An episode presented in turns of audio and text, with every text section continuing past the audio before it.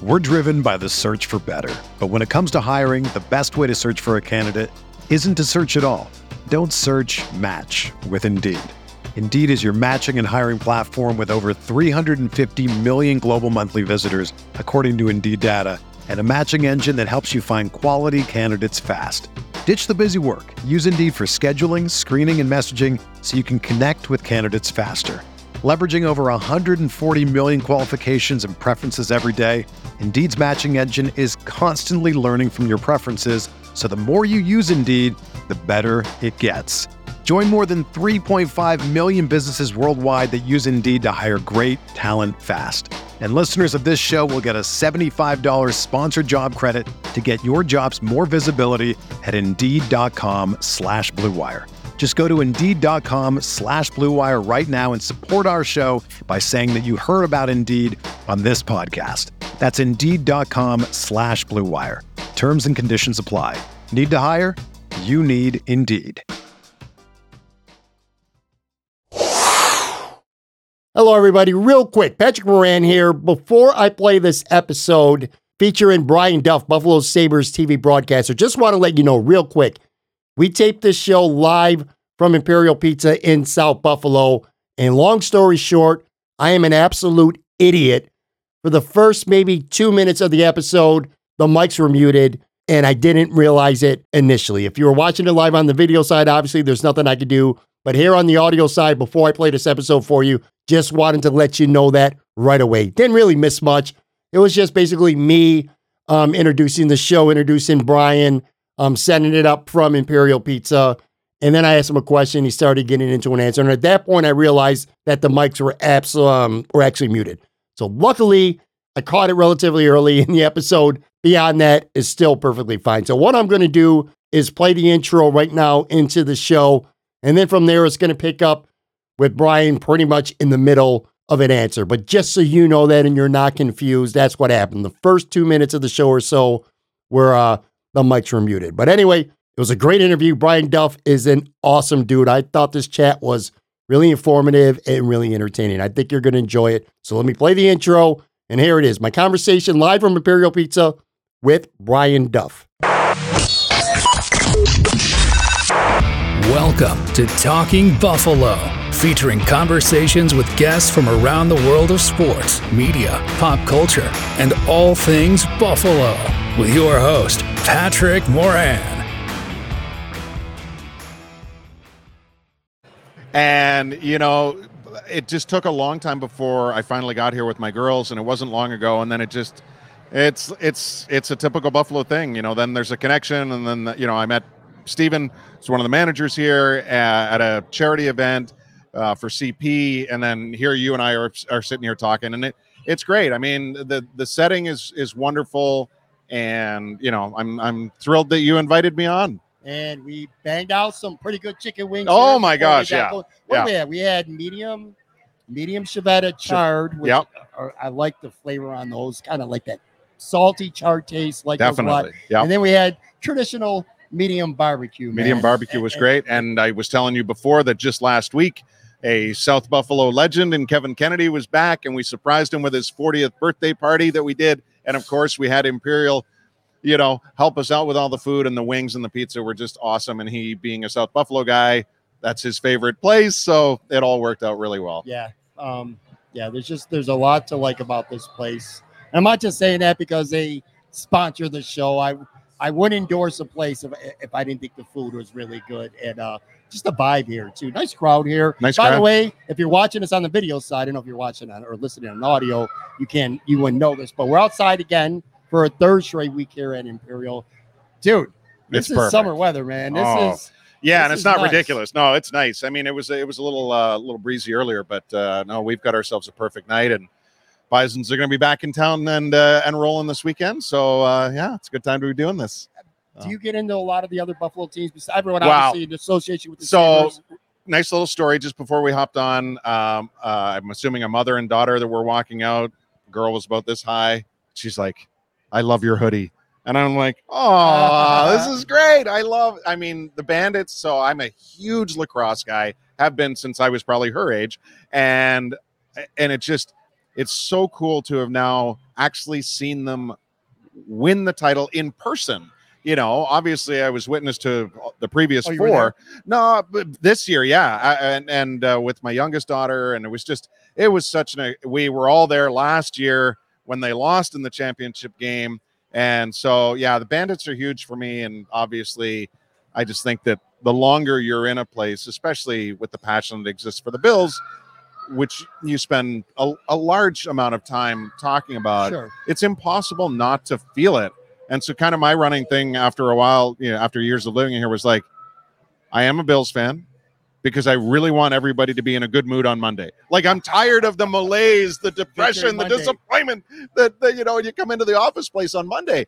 And, um, but we were also talking about just you know the expectations and when that bar gets raised like it has for the bills and and now it's starting to rise for the sabres it it really reels people in and you can feel that already as we sit here in mid-july do you as a sports fan and somebody who follows all the teams and not necessarily just like the bills and obviously Yeah, the sabres does it frustrate you a little bit like it, you take a team like the bandits Mhm. champ they're literally a championship team Yeah. and sure when the playoffs are and, and let me say this about their fan base their fan base is rabid it's awesome you know Yeah. you go to those games always has been that the, the fans that are in that arena are awesome. Yeah. I'm talking about the casual fan who Mhm. doesn't pay too much attention to them. Yeah. The some media outlets who don't really give them a lot of attention during the regular season Mhm. until it gets to be the playoffs.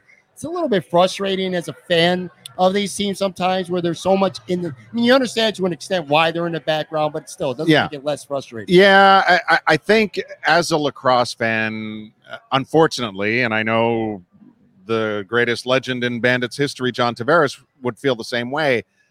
Anybody that's liked lacrosse for a length of time has felt this the entirety of their lives. We always wonder why the game has never kept on going. I mean, when Tavares was the best player in the world in the 90s and the Bandits won three times in their early years, Yeah. like there was ESPN exposure Yeah. and but then it it went away and you know now you've got an outdoor league in the premier league with paul rabil and his brother running it and getting incredible exposure but it's still going to take x amount of time and who knows where it goes i i, I think it's a fascinating study though the lac- lacrosse specifically as far as what impact live coverage live mainstream coverage um, more daily media coverage, like what it actually could mean for the sport. It's just kind of always sat on the periphery. But I will tell you, one of the cool things about going into game three of the championship this year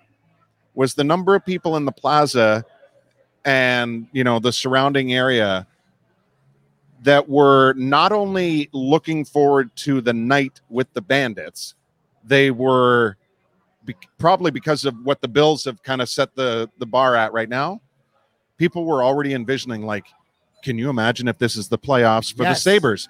And so it's kind of organic a little bit, but I think what was different for me about that was normally Bandits fans are just locked on the Bandits, and that's fine. That's as in a way as it should be. But at the same time, people are are just like they so want to be excited about everything right now. And that's a really great community feel. So that was kind of like the spin-off of this year's bandits win and i loved it. Um, I, I'm so glad you said that because I saw a lot of videos on social media of the party in the plaza going on during the championship, Yeah. and I instantly started thinking back at the day in the Sabres. Yeah. When oh my god, it was just so much fun being a Sabres fan, and the enthusiasm for everybody, like downtown, would just Yeah. be insane. What is it about? We're going to get into a bunch of things, but what is it about like the actual bandit society, the sport of lacrosse, yeah that that that you like, that excites you? Well i grew up in a in a town that's about two hours away from here uh, east of toronto called whitby ontario. Mhm. and obviously it's produced a lot of terrific nhl players. Wayne primeau former saber was one of them. Um, but of course his older brother keith was the more famous in the family. But joe nieuwendyk gary roberts i mean long list. And uh, and Joe and Gary and even Keith to a certain extent were great lacrosse players. Um, my cousin back growing up was a huge, really, really good lacrosse player. I actually played a handful of games for the Bandits too. Um, but the town itself is a lacrosse town. And in the old days, so to speak, it was like a handful of communities in Ontario and a handful of communities in British Columbia. and the winner would emerge from each province, and they would slug it out for the national championship, best of seven series in either jun- junior A or in major series lacrosse. And then all these guys eventually would go on and play pro.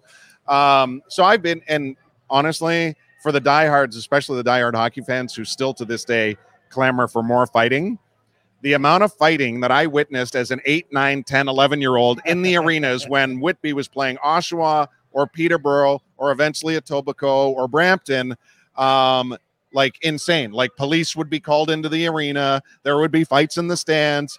And of course, like there was no second thought from the like, my parents, like, oh, you want to go to the game tonight? Sure. Like I'd probably ride my bike down when I like 11 years old, and then I'd be watching mayhem, like absolute mayhem. But so there was always that component, but there was there's just I think lacrosse is one of the most graceful, skilled hand-eye sports that there is, and that's why the elite of lacrosse that do play hockey are so gifted. Adam Oates was. I always tell this story, even though Adam didn't play in Whitby. He has the junior A record. He scored 28 points in a single game. Now, when when the Whitby team that I was what? watching, they used to dominate some teams. They'd win like 33 to 5 or whatever, right? Yeah. But for one player to have 28 points in a game, like it's ridiculous. So, and Joe Nieuwendyk would have been as good or better a lacrosse player professionally than he was a hockey player. And that's really? that's no joke. He was he was that good. So wow.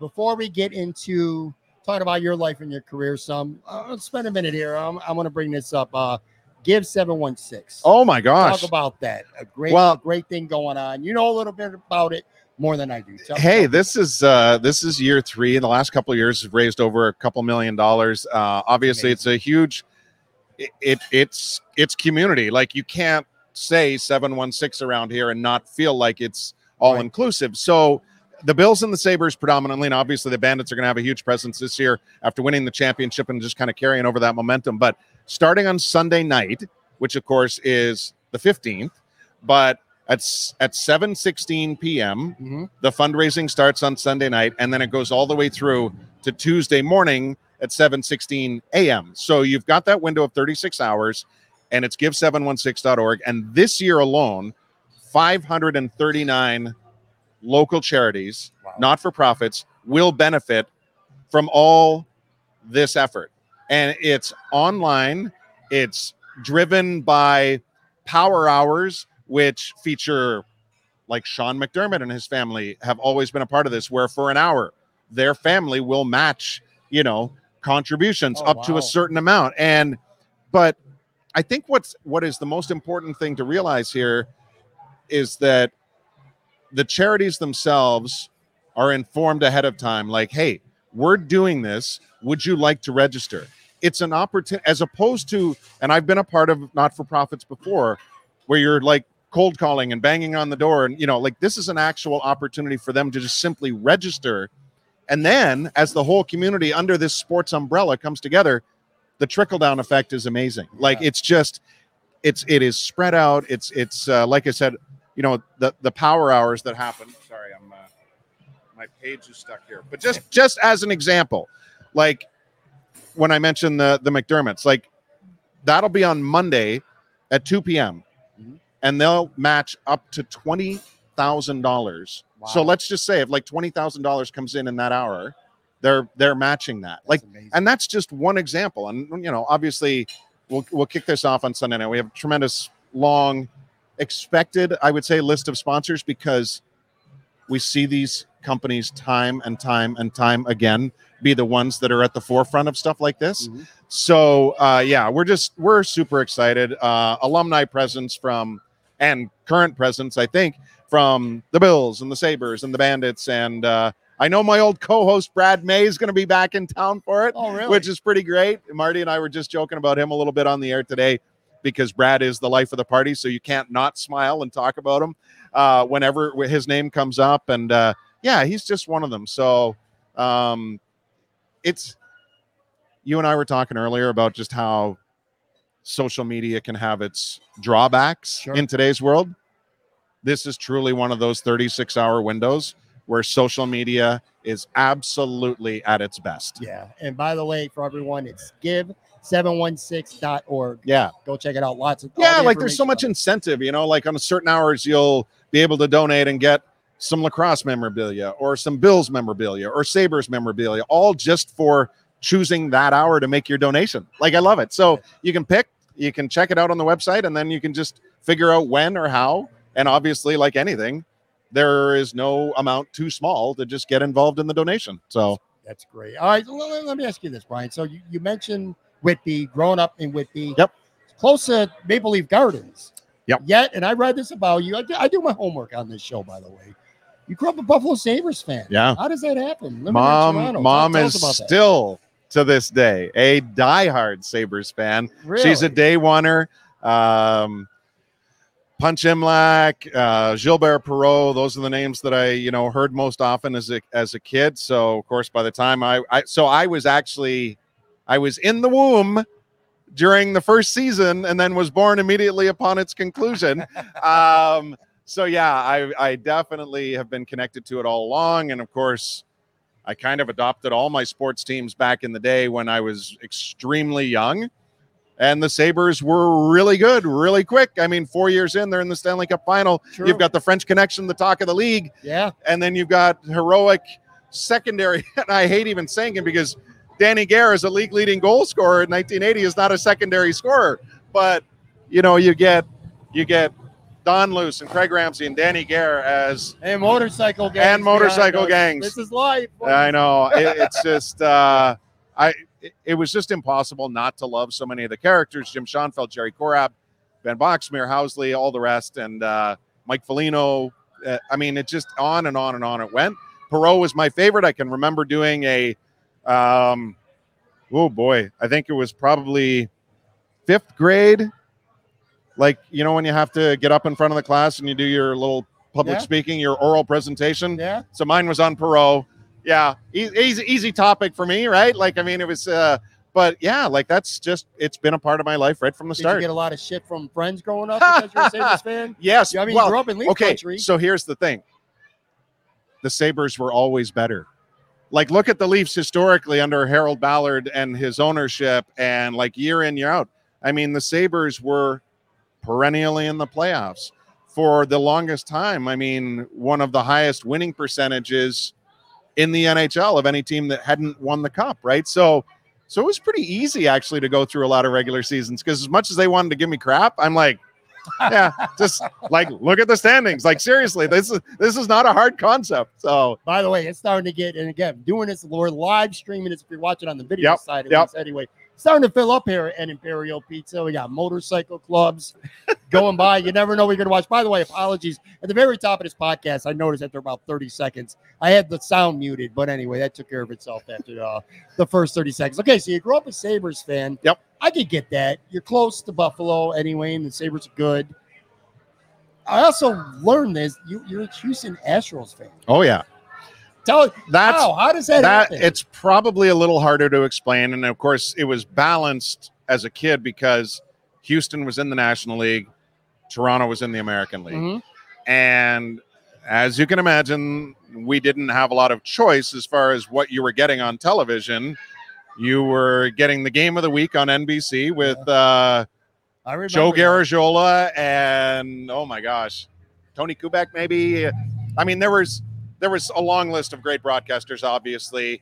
Um, but i think like the baseball memory for me as a kid was always what preceded the game of the week and that was this week in baseball with mel allen. And so that was probably where my uh, fascination with the astros came because it was late 70s again really young nolan ryan j.r richard like so i can only imagine how many times on this week in baseball i would have seen them striking out 10 12 15 guys racking up 300 strikeouts in a year. So nolan ryan just became my favorite player and it took a lot of years before the astros after the mid 80s you know they had their drop before they became really good and really relevant again. And then obviously the last you know the last decade has been amazing. Um, but i was actually at the first ever world series game in houston which was game three 2005 and they, lo- they lost in 14 innings to the white sox. And and i've since been to multiple world series since. I was there in 2017 was uh, in houston in 2019 in Washington, in 21 in Atlanta, and then I did not go last year when they won. But I was I was in attendance in with my with my my good friend from the Sabres, uh, Paul Barker. We went to Game Five in 2017 which I will always maintain is the greatest, craziest game ever played. The Astros won 13 12 in 10 innings, and it was the most insane roller coaster of a sporting event I've Is it ever. stressful if you're a fan of a team? Well, I know you be in the have some stadium? superstitions, and Barks and I may have had some superstitions that unexpectedly came out on that night. As far as like when they got down in the first inning, like three or four nothing, I'm like, that's it. I'm going for a walk, you know. And then all of a sudden, you're watching it from a completely different section, and man, like it's. But the one thing I love about all those meaningful sporting events is, you know, the old saying is like misery loves company, but the joy, the euphoria loves company as well. Sure. So if you're going through the tough moments in a sporting event, I always look around and I go, hey, hey, not just me. Like that guy's feeling just as bad as I am right now. But then in the moments where it's awesome, when it's super awesome, like you just feel the sheer joy of people. Like I remember, um, I was just talking about this the other day. Um, the 07 playoffs against Ottawa.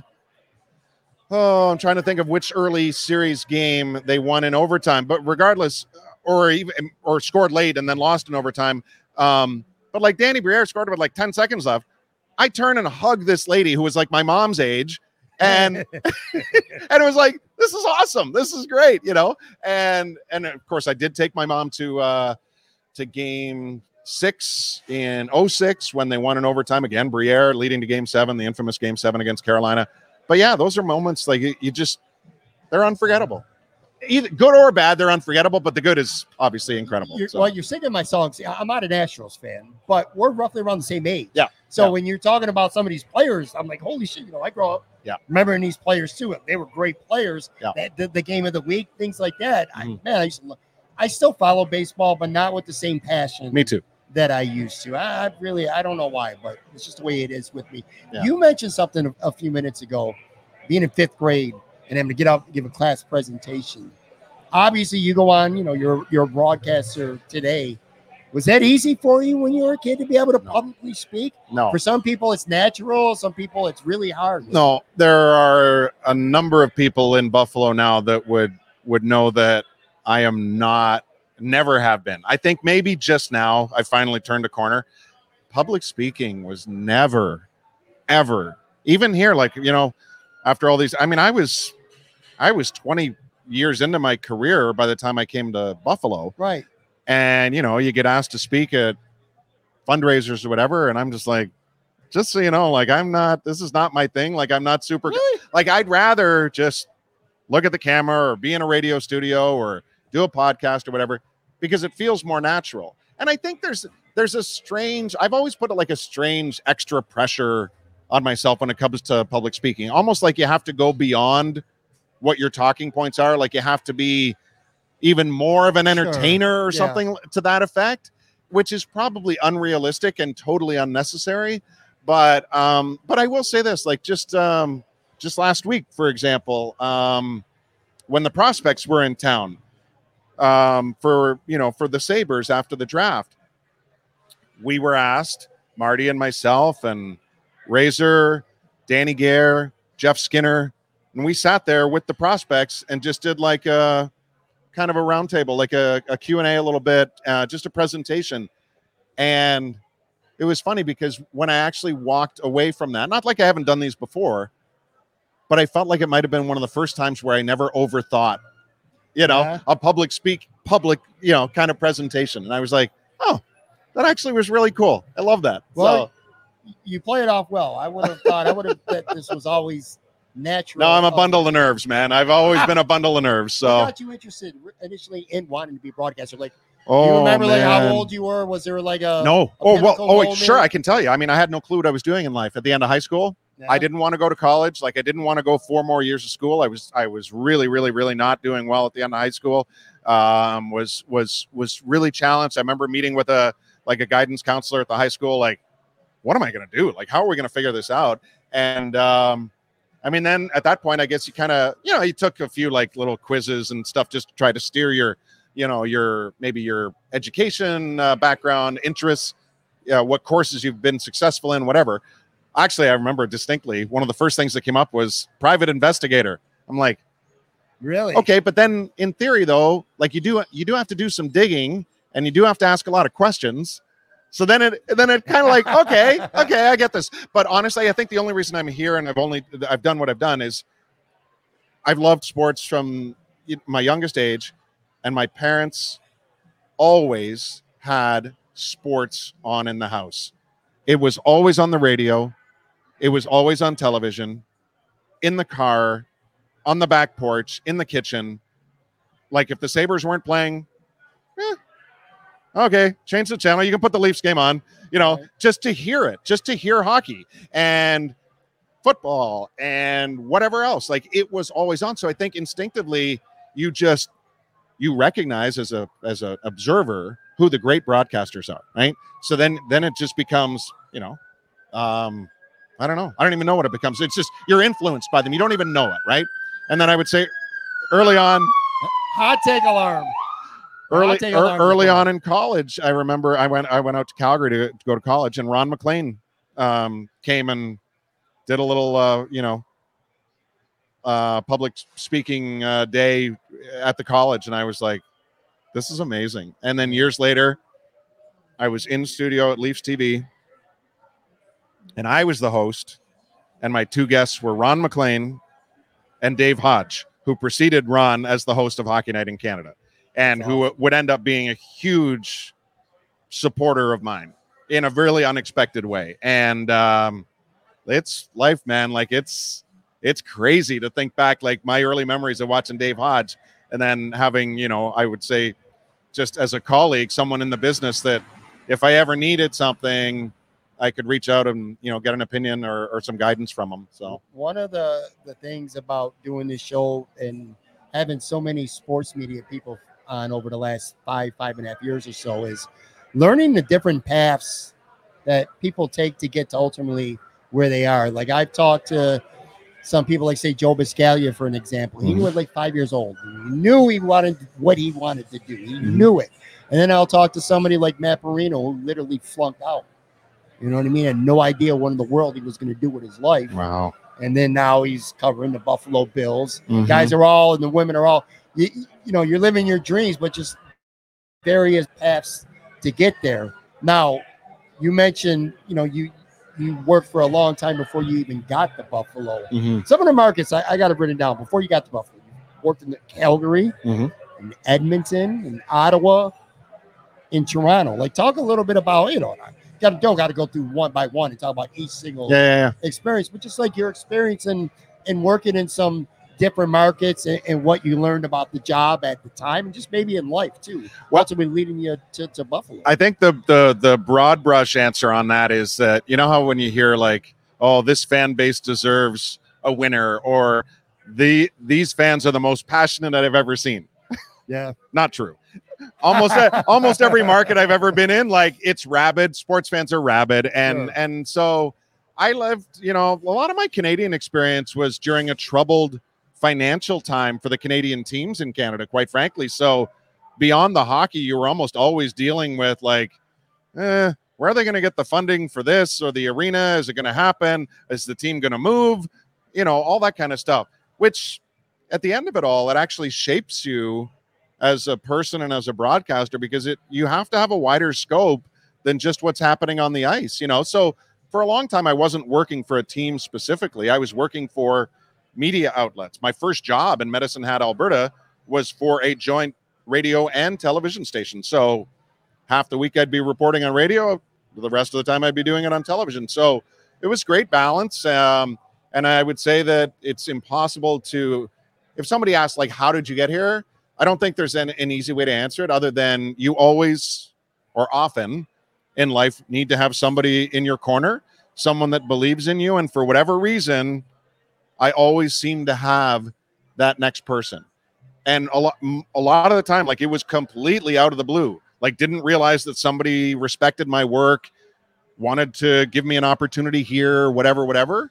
and I'm just so grateful, so fortunate to have had that. And then I now, as you and I have shared almost our what our respective ages are, I try to be that that same kind of mentor because the beauty of this business is Yeah. whether it's the players you're talking to or your colleagues in the business, they're generally younger and it keeps you young and it keeps you fresh. And however you can just kind of play a helpful role in it. I love that now. Like I, I am, I was It's so, like a gi- team in a way. oh my gosh, I was so fortunate to have so many good people guide me along the way. And you know, it's, this, Well, it's how- amazing. How long So- did it take you to get confident in what you were doing? You know, you you, you Oh, get started with your career. great. You're second guessing yourself a little bit at times. You oh. know, you might walk into a studio or you might do an interview or something. and You feel great about yourself. You're on top of the world that day, and then the next day something goes wrong and you're rattled inside your mind and you're just trying to get through it. Like, did, was there a point where like you just started to feel confidence in, in, in yourself? Man, I don't know. Yeah. I don't know if it's ever. I I guess there are some nights where you don't think about it as much, but just you saying that, like seriously, the butterflies started for me because it brings up the tough moments. Yeah. It bring and and it could have been something as simple as like when I was in Edmonton and I'd be doing the afternoon sportscast, right? So I'd be hopping on at like three, three thirty, four o'clock. Well, you could have had six good ones, but if you booted one really bad, like that's all you're thinking about. You're like, oh my gosh, like I completely failed. I'm gonna get thoroughly reviewed for like what happened here. And but even then, like the self-policing that kind of happens through the course of your career, it doesn't have to be like a boss being upset with, you know, uh, you shouldn't have said this or or whatever. It's the internalizing of the moments where it's like, oh my gosh, like I got too nervous here, or I was underprepared here or overprepared meaning i just kept talking and talking for no good reason. You know like you it's a challenge. You really do have to you know but i i, I guess probably because eventually i mean i love this place so much and it was a dream. And people are so respectful. Um maybe there is a comfort now where i don't think about it as much but that being said like when the pregame show ends and we've got a two minute window and then when the broadcast starts and i'm the only one on there for like probably 30 to 50 seconds before we break Right? i would say i'm still pretty nervous most of those times. Yeah. yeah. And i'm i'm guilty of not like over scripting stuff. So i think that's what adds to my nervousness a little bit at the last second because i'm like i don't have a script here. Like i'm just winging this. Like i ha- obviously i have an idea of what we're going to talk about but every time like i exhale after that minute and i can't wait for puck drop because i'm like whew okay. Good. That, that was that was good. I, i'm glad. I'm happy with that. So I am here live at Imperial Pizza, a vibrant Imperial Pizza. A lot of action going on behind us, by the way, if you are watching the video side. Motorcycles, ambulance ambulances, little kids trying to climb up the rail. And I don't know if you even saw that. I did. not. I did. I was enjoying it. Yeah. That's part of fun of doing these live streams. You never know what's going to happen.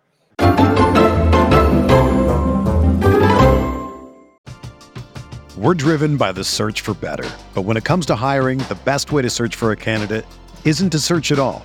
Don't search match with Indeed. Indeed is your matching and hiring platform with over 350 million global monthly visitors, according to Indeed data, and a matching engine that helps you find quality candidates fast. Ditch the busy work. Use Indeed for scheduling, screening, and messaging so you can connect with candidates faster. Leveraging over 140 million qualifications and preferences every day, Indeed's matching engine is constantly learning from your preferences, so the more you use Indeed, the better it gets.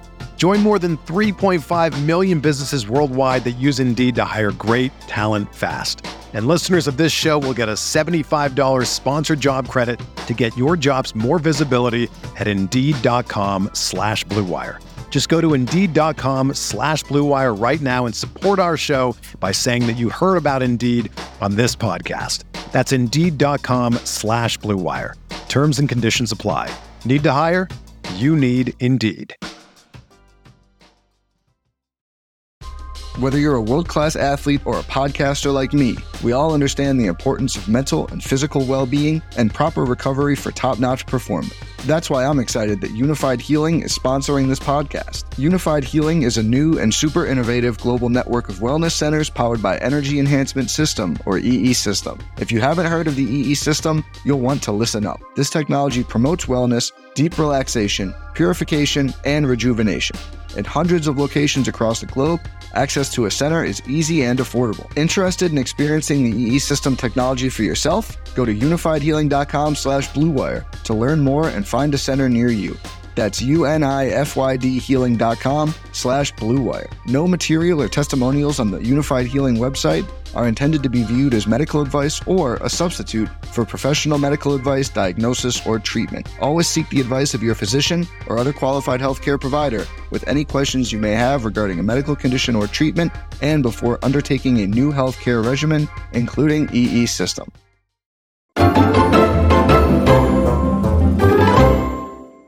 All right, so before the break, well, let me go. Let me go this way with you. So we're we're we're, we're two dudes having a conversation right now. This just feels really natural having a podcast. When you're in front of a camera on TV, Yep. and I, I, I want to liken this to say a sport. Was is there a point like where you know, like with the good athletes, and when, when they're good at their sports, it kind of slows down for them a little bit. Like when I, for an example, when I used to do this podcast, until I got more comfortable with it, I used to pace for hours before I'd have, especially if it was a guest on, you know, a pretty notable guest. I would be nervous. Yeah. I would pace and it would just replay my mind. It was like everything's going through my mind so fast. You know, like when you're on TV now, there comes a point where, and you admit it, you know, before the break, you still get a little bit nervous at times. Mhm. But just like with sports, like I said, when, when, when the game starts to slow down for the athlete, do you feel that way in your mind a little bit mentally? Like when you're on with Marty or you have a It- yeah. guest on, does it start to is it slow down for you a little bit in your mind? I think that's I, I'd never thought of it in that context, but yes, you're 100% right. And it comes down to one of the best traits you can have in this business, which is the ability to listen. yeah. Because if you're paying attention to the person next to you or your guest, that's all you need to worry about. Yeah. Because it's going to fuel the next question. You're invested in it. And when you're invested in it, your audience is likely to be invested in it because they're going to feel your investment in it. And when the producer is in my ear and the producer is clearly invested in it because they're not having to say too much because the conversation is going really, really well and it's impactful. And obviously, I say this, people are probably really tired of me saying this. I am so lucky to work with Marty because he is a dream to just be able to go in any direction with, and he will always have something to say. Yeah. And then on top of it, his personality, his research, his um he wants to get stuff right. He's a rule book guy, so like when stuff happens in a game, like he knows and if he doesn't know, he's going to do the immediate research to and man, that brings such a comfort when you're in in the position got- that I'm it- sitting there. It has to matter. Oh my lot. gosh, It it's to. incredible. But I but that being said, like the number of ex-players, coaches, management types that I have worked with since 1994, basically, all incredibly different, and every single one brings their own unique experience where you just go, huh, I never thought of it that way. And then you just keep learning. And you know, it's the old adage, like you all like every day, it's a new opportunity to learn. And I do. I learn all the time from these guys. And to Uh, use yet another sports analogy, reps matter too. they do. Right, Here's what I mean by that. You know, I'm doing the show with you now, and I've been doing this long enough. This used to be a problem of mine. I'd be, you, I would be thinking. So I'd ask you a question, and then you start talking, and I'm thinking in my mind, I already know what I'm going to ask you next. But then, Yeah. you say something that really piques my interest. Like, Yeah. say something really interesting. Yeah. and I'm like, yeah, yeah, yeah. Then I'm like, oh shit, I forgot what I was going to cover. this is how Dude, my mind hey, is processing. Okay, so I do that all the time. Yeah, And the other, my current running joke with our crew on a daily basis on Sabres Live is I miss the obvious. Like, I research and I want to do this. Oh, this is a great little nuance. I want to talk about this. There could be a screaming in red letters headline on a web page, and I won't see it. And I'm like, so Marty bungled the uh, forest for the trees analogy the other day because of his, you know, English French. Yeah. And I am I am literally the guy who now can't see the forest for the trees. and I don't know why, but I feel like it's a little bit of a running joke now, so I'm fine with it. So, So you so if Tage Thompson scores 50 next year, and that's not my lead story on the post game, you'll know that I've been afflicted with this this inability to you know to secure the major headline. So You, you spoke of you know spending a lot of years in other markets before you got to Buffalo. One Yeah. thing I want to know that I don't know, I'm looking forward to hearing this from you. Is how did you get to Buffalo? How Yeah. did this opportunity come about for you to get? here? Yeah. Well, college in Calgary was two years, was radio first year, TV the second. First job was Medicine Hat, Alberta. I mentioned radio and television. My big break was going to Edmonton to work Oilers re- uh, pregame on radio. And when you asked about my nerves earlier, this is no word of a lie. I drove from Medicine Hat to Edmonton, went in for the interview, was so nervous, completely bombed the interview, like completely destroyed any confidence I had in myself at the time my future boss at the time said, Don't worry about it. Go back to Medicine Hat, air check your newscast tomorrow, send it to me. We'll go from there. Wow. I did. He gave me the biggest break of all time. And I'm forever indebted. Unfortunately, Mike passed away a year after that as I was getting my feet wet in a bigger market. And he is, I still don't know where my career would have been if he had not taken that chance on me. And then Toronto, uh, I was at the fan for a while, which is an incredible group of guys. And, uh, and, you know, we all kind of, we were all really, really young and, you know, a lot of us stayed in the business for a long time. It's pretty crazy thinking back to it. And then, yeah, I worked on Ottawa. Uh, we launched a new radio station up there, and I felt like I was on the air all the time. Really? oh yeah, we had we had marathon pregame shows and postgame shows, and then history repeated itself. I went to Toronto, worked at Leafs TV when it launched, and we had marathon pregame and postgame shows. And so I got a lot of reps. To your point, like there was a time at Leafs TV where I was hosting like eight different shows a week between pre and post and this and that and half an hour sit down shows, you know, in conversation with people. Uh, But it just kept the reps just kept on coming. And then I was lucky to get onto NHL Network um 2007 and then that was another huge break because it was just that was when it launched here in the US and just kind of increased the exposure made more connections with people and um and then the opportunity came up here and I'm forever grateful but I because we're talking about this I do want to say one of the coolest things that ever happened to me was we were traveling in Buffalo or we were in Philadelphia with the Sabres one night let's say around 2014 15 I got an email from a college professor of mine she said, I was cleaning out my office and I stumbled upon this card. It was a thank you card that you wrote for me after second year. And it said, it said a lot of things, but the punchline is I said to her, hopefully someday I can repay you by working for the Buffalo Sabres. Really? And I opened up this email and Mayday is sitting next to me. And I'm like, dude, you're not going to believe this email. Wow. And like there we are sitting up in the press box in Philadelphia covering the Sabres. And she sends me this. I'm like, whoo, this is pretty great. that is amazing. Yeah, yeah, Wow. yeah. Wow. So That's awesome. so I love that. You know, it was just like because you asked earlier about like, did you know all along or whatever? And you don't. Like I didn't know until I was 19 or 20. And then you, people are teaching you kind of the ins and outs of what it could be like. And they're telling you all the crap, like terrible hours, high divorce rate, no friends, because your hours are completely different than Right. everybody else's. They're they're like you're working nights and weekends. Everybody else is having fun on nights and weekends. You're working, right? So it's it yeah like it's it's a grind but it's everything they told me it would be and i'm incredibly blessed Talk about, and, and we've we kind of weave Marty in and out of this conversation.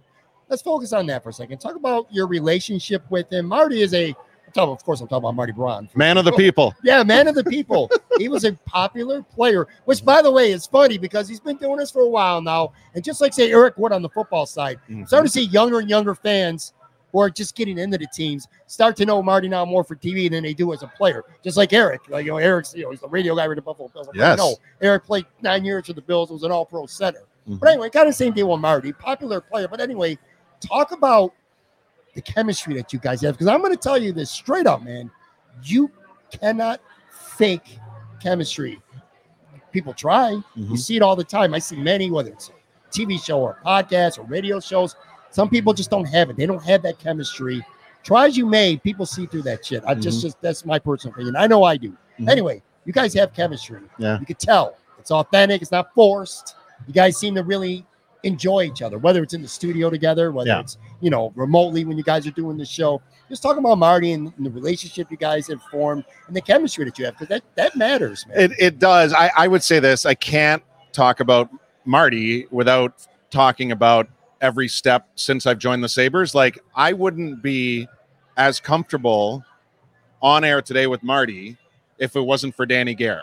Like when I started and Okay. Kevin was doing the play by play and Danny was doing the color and Danny would join me on the intermission, like he he made me feel to your team analogy earlier, he made me feel like part of the team like Mhm. like nothing I had experienced before. So, and then of course, when I became full time, then I was with Roby for the last few years of his career. Yeah. Again, like Mike's ability to boost my confidence, to put faith in me, like, hey, you're doing this right, meant the world to me and still means the world to me. And then, and then, oh my gosh, like Mayday and I had actually worked together at NHL Network at different times. And we actually had stood in the parking lot at NHL Network one time and, and said, wouldn't it be cool working in Buffalo together? And we and then we did. then you did. And and we laughed about it for the first year or two when we were together. And and Brad and I had chemistry for sure. But then Marty, because of what you said, like he'd already established himself as a broadcaster, but then he just he wanted, I think, he wants to get better all the time. He is anything that's on your computer screen, it could be entertainment related, it could be wildlife, it could be geography. Like he wants to know the answer. yeah. So it's it's fascinating to work with someone who's as passionate to learn about things and and I'm glad you I'm grateful and appreciative that you said what you said because as much as I do I can still get a little nervous or wound up before a show once we actually start the comfort is incredible because I know because I know he's got my I I don't You even want to say I don't even want to say he's got my back like it's not that's the wrong thing to say like you're not you're not gonna you know as hopefully no one's dying you know Right. during the course of the show like i mean i don't need you to have my back I know what um but mean. you know what i mean right like it's just yeah well, to your credit, and I'm not just saying this because you're sitting next to me and we're doing a show right now, but I'm not.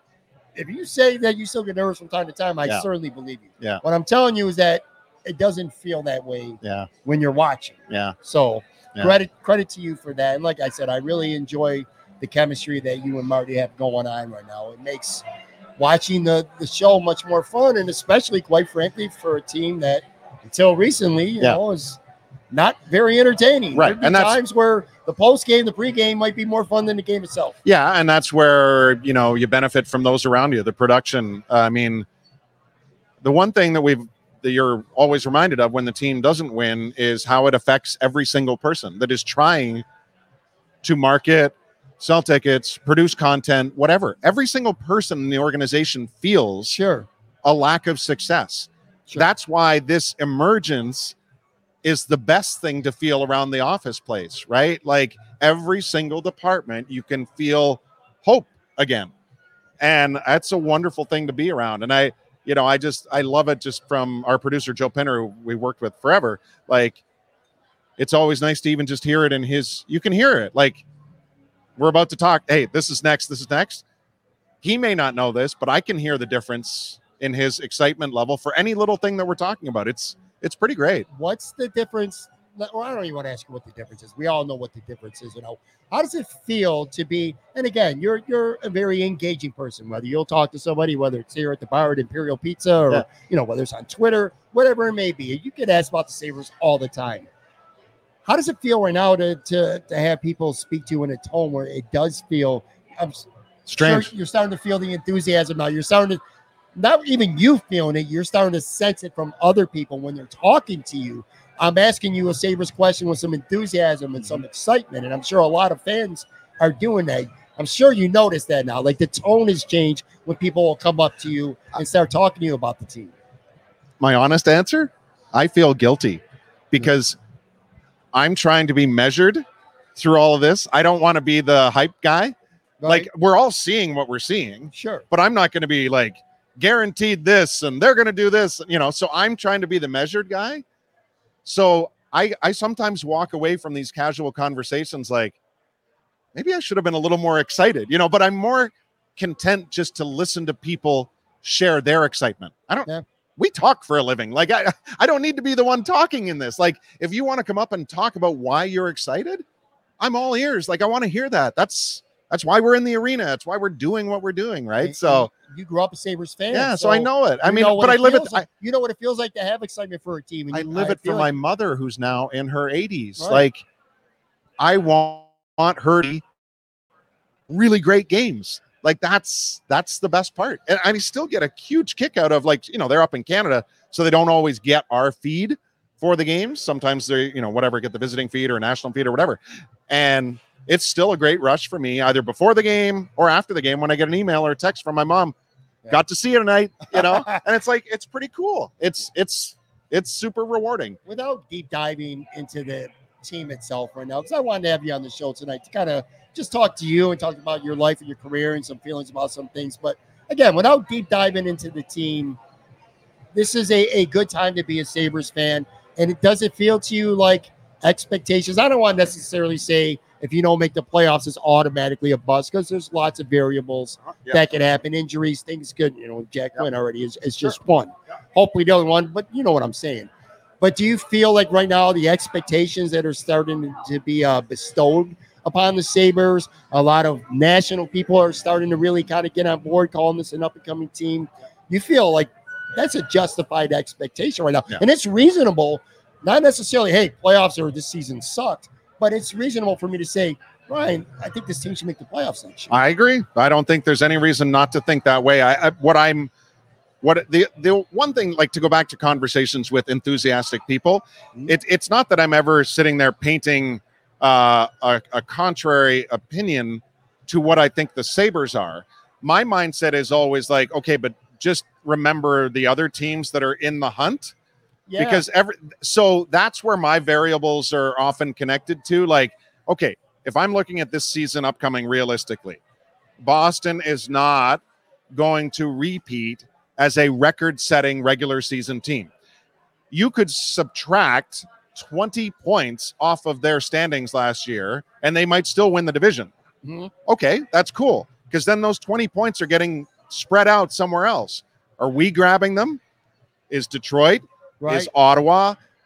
Even if Montreal and Philly aren't great teams, are they going to be the same or better? So it's all a case of just how congested it becomes. And we saw that ultimate congestion at the end of last year when you miss by one point, technically two, you know, just to get into the playoffs. Pittsburgh's not rolling over with a new GM and an aging Crosby and Malkin. They're going for it. They're going to Right. keep going for it. They missed the playoffs last year. We haven't said that since 06. Yeah. So Pittsburgh's not going to disappear. Washington is not going to ride out Ovechkin's remaining years trying to be bad. right. you know what I mean? So, the, and these are teams that didn't make it. And the Islanders are just the Islanders. And as much as nobody likes watching them, they're still a team capable of making the playoffs. Yeah, So you can't just punt these teams out of the equation. That's That- the thing. That's that's my concern. That's You're- all. That's So- a great point because sure, can the Sabres make the playoffs? Yes. All right. Well, then who's Yeah. not making? Yeah. And they got to beat the. They got to be better than all the. Marty teams. had the audacity to quiz me on this the other day, like about what teams could miss. And he's like, there's one more. And I'm like, Toronto? And, I, and he's like, no, Boston. And I'm like, you're telling me Boston could fall all the. And, but you know what? Like, if Bergeron doesn't come back, and then you look at how they look, and will they, like, there are no guarantees, right? But what if, what an, an unbelievable turn of events that would be if one of these spots open up, opens up, and it's like someone from the Boston or the Tampa realm of what we have seen in the Eastern Conference for so long. Yeah, Oh, it's a loaded conference. It, It really is a is. loaded There's a lot of good teams. Besides, there's good teams besides Buffalo that didn't make the playoffs, and you highlighted yeah. uh, a couple of them. Before we get out of here, a couple more things. Talk about Buffalo. All right. Yeah. So I had Howard Simon on not too long ago. Now, Howard, like you, is not from Buffalo. He didn't grow up in Buffalo. If you you would never know that though. And what I mean is this. He I, everyone call him. Howard Simon is a Buffalonian. Mm-hmm. You are a Buffalonian. You know, you grew up a Sabres fan. You've been here, you live here, you work here, you're a Buffalonian. What about it? What about the city living here now and, and all that endears you the most? Like, talk to him because we were talking over wings here. Yeah, yeah, yeah. talk to him again. Um, you know, I went to Florida for five years, and I really went during those five years, and I lived in Buffalo my whole life before that. I, I started. I think I took it for granted how special the city is in some ways. Anyway, how Mhm. special the city is. And when I went to went away, I miss it. I came back, and now I don't take that stuff for granted anymore. Just talk about this city. Like, how is it endearing to you? Well, there's two two sides to it, of course. The impatient side of me that just wants the city to grow quicker, provide more jobs for people, provide even more confidence in what we I thought we were really hitting our stride to a certain extent before COVID and then COVID really Sure. really delayed, and not just here, obviously, but I do think we were feeling a resurgence in our community, and then it stopped for so many reasons. And so I feel like that train is still a little slow to leave the station right now, especially when you travel around and you look at development in other cities. So that's that's a little frustrating. But the only reason that it's frustrating is because I care so much because I've now been here so long. And I was able to have those caring connections with people right from the start. And I know anybody that's has known me from the first time I hopped on the air here, like my arrival basically coincided with um, a very high profile tragedy when Alex Rice was a skateboarder who was killed, you know, um, while riding her longboard. And it was a very high profile case involving, you know, driving under the influence. And I ended up getting involved in, in a, a not for profit that we created in Alex's name to build a skate park for her in her honor, in her memory at the Northtown Center. And it took seven years, but in August of 2018, we got it built. And the only reason that I'm sitting here saying this five years later is I can't separate that. If you ask me about Buffalo, that's what Buffalo means to me Yeah. is that every year we did grassroots fundraisers, and every year more and more, some the same, but more and more different people came out and they would give whatever they had 10 bucks, 20 bucks. Hey, this is a tragedy. I just want to help. And like that, that is Buffalo. And that's why, as fitting as how we started the show, like that's why this whole Gift 716 weekend that Right. kicks off Sunday night, that's why it's important. Like that's what I think of when I think of Buffalo. And it gets highlighted this weekend, which I'm so grateful to be a part of mm. that. It, to, be, to at least feel like in some small way by me doing my job and promoting it, somehow some organization is going to get a few extra dollars Absolutely. to try to do their thing. Absolutely. And their thing is so impactful. What like I said earlier, 539. Would anybody know that there's even 500 plus not-for-profits in our community? It would be hard to know that, right? But that's that's how much people actually need help. Always. And we can't it can't be just around the 16th of July, right? Like this is an ongoing thing and I feel like I feel like we're good at that, but like anything in life we can always we can always find a way to help more. I tell you, I think you said it perfect. You know, a lot of people will say the greatest thing about Buffalo is food. And don't get me wrong, it's good. And It's it's- and again, when you live somewhere else, you would know that. Yeah. You, you don't take it for granted if you're somewhere else. But to your point, whether it's Gift 716 or whether it's community places like this, and this is my single favorite thing about Buffalo, honest to God, I'm not just talking about Imperial because there's endless Yes. places that do good. But like my favorite thing about this place, as much as I love the food, all the other stuff, and I've seen it firsthand, they give back all the time. All the time. They give to the community all the time, whether it's Little League baseball, whether it's time in high school basketball, whether it's somebody's in a bad way and it's their fundraiser. There's just so many things. And then, again, not just Imperial Pizza, just tons of places around that. And that's just how it is in Buffalo. Yeah. If little Johnny is playing travel baseball and you're putting together uh, a fundraiser or a beer blast, and, you- and you live in South Buffalo, that community's coming out. Yeah.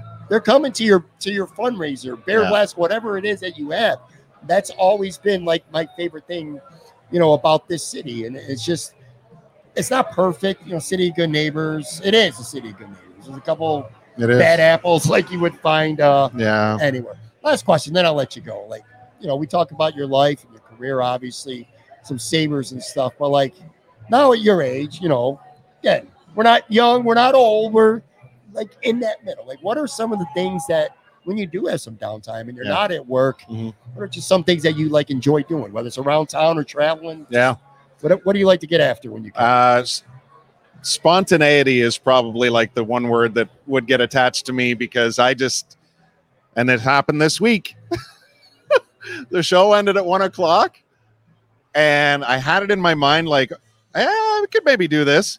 And by two o'clock, I was out of my place. I was on a seven-hour drive to Kalamazoo, Michigan, where I'd not been before. I had booked a hotel, I had bought a concert ticket, and I went and saw an artist that I really like who was obviously not going to be in the immediate area, which is why I drove seven hours to go see him. But That's then, but then it turned into like the perfect a job related trip because on the way out of Kalamazoo, I stopped in Plymouth, Michigan, connected with Amerks coach Seth Appert. That's where the national team development program is based out of, Mhm. where he worked before. He took me on a tour. I did the show from there that day. And then afterwards, I'm like, Seth, I'm taking you out for lunch because of all the things you've helped me with. So I spent an afternoon in Plymouth just chatting hockey with the Amerks coach after spending time at the development. ca- Like, you have to live, right? Like, you gotta, you gotta, you know, don't be afraid to just, if, if you're able to. And I get it. Like, I'm really, really, really, really lucky to be able to just do that for a number of reasons. Um, but I also think that my girls, who actually really, really love it here at Imperial, um, you know, at their ages of eight, 18 and 16, anything that we do matters to me and I, I cherish it. Sure. But I also love kind of showing that spontaneous side to them too. That, you know what? Sometimes in life, if you feel like you can just go on a three hour drive just to clear your head, maybe get some enjoyment out of it, watching theater or, or music or sports, it doesn't matter. Just kind of follow what's what's driving your passion for that day. And I I I'm really lucky. I, I go to a lot of concerts. what kind of music are you into? I'm all over the place. I mean, Taylor Swift was a huge highlight in May. I went down to Nashville. My buddy wait, wait, Kevin. Wait, what? You went to see Taylor Swift? I did. I was at the Rain show in Nashville where it was almost canceled, and she came on at 10 after 10 and played till 1.30 in the morning. No joke. Like craziest experience, best probably concert I've ever seen, simply because of what she and her crew went through to deliver what is her promise, which is to always deliver the best show. She is meticulous, like professional doesn't even begin to describe how good she is, and then the talent is is otherworldly. Um, but you know, I saw Springsteen for the first time this year. Tommy Prine is who I went to see in in in uh, Kalamazoo. Tommy is the son of the legendary John Prine, who passed away at the start of COVID, who I've just gotten into. And the only reason, the only reason that I got into Tommy Prine is because Ruston Kelly has become like his mentor and kind of big brother and produced Tommy's album. And I'm a huge Ruston fan. And like speaking of spontaneity, like when the season ended this year, I went and saw Ruston in four different places in a 10 day span Asbury Park, New York City, Cleveland, and Chicago. Wow. And why? I don't know. Like, why? Like, it's a valid question. Why would I do that? But I loved every moment. I mean, It's living your best life when you get Yeah, to do stuff yeah. like but it's like Americana. Um, I love a good pop song, so uh, that's why I love Taylor. I mean, she's way more diverse than pop, obviously, but you, Sure. you get what I'm saying. I was a heavy metal guy. I was a classic rock guy. I was a grunge guy. I was a pop punk guy. I'm an emo punk guy. Like I love it all, and I'm I'm grateful because I now soak it in through my girls, and it doesn't matter. It's like if I see them liking something, I'm like, yeah, I'll listen to it. I want to know. I want to feel what you feel when you hear this music. I am. I'm not saying this. I mean this. I am legitimately jealous that you went to see Taylor Swift live. Like legit jealous. Again, it all comes back to Kevin Kennedy, the South Buffalo legend. I wouldn't have got there if he had no no joke. So this was November maybe when the tour was being announced and the tickets were going on sale and I was sitting on the set about to do the pregame for the Sabres. Kevin is in Nashville now, and he texted me. He's like, I got two tickets to Taylor. Would you like to go? By the time the first intermission rolled around, I had booked my flight to Nashville. I had Venmoed him the money for the ticket, and I couldn't wait to get like, oh, this is going to be amazing. And then five months later, it just happened to fall on my birthday down in Nashville, so we had a birthday weekend. It was it was a blast. I'll tell you right now, I I figured talking about your life and your career and getting to know you for this show would be fun. I did not envision when we were sitting there having wings for the show that the highlight for me anyway would end up being a Taylor Swift concert story. Holy Trust me, shit. my girls are not thrilled that they were not there, and I and I was. you so, know what? I'm not, I can't think of a better way to end the show. Yeah. And talk about a Taylor Swift concert. One more time here, live at Imperial Pizza, 1035 Abbott in South Buffalo. Get out here. If you've never been here, get some food. You know the portions are deep. They're deep. you know they're deep. That is so the best way to put it. Probably going to have leftovers. Great place. Check it out. And one more time, I want to say give716.org. Yeah. Go check that out. All starts on Sunday night. We're gonna have our launch party at uh, five thirty in the afternoon, and then at seven sixteen p.m. is when the campaign begins. And fi- follow this fine young man on Twitter at Duffer Sabres. Brian Duff, everyone. It's been fun, buddy. Thank it's you very been much, great. man. Thank you. Thank you. Thank you.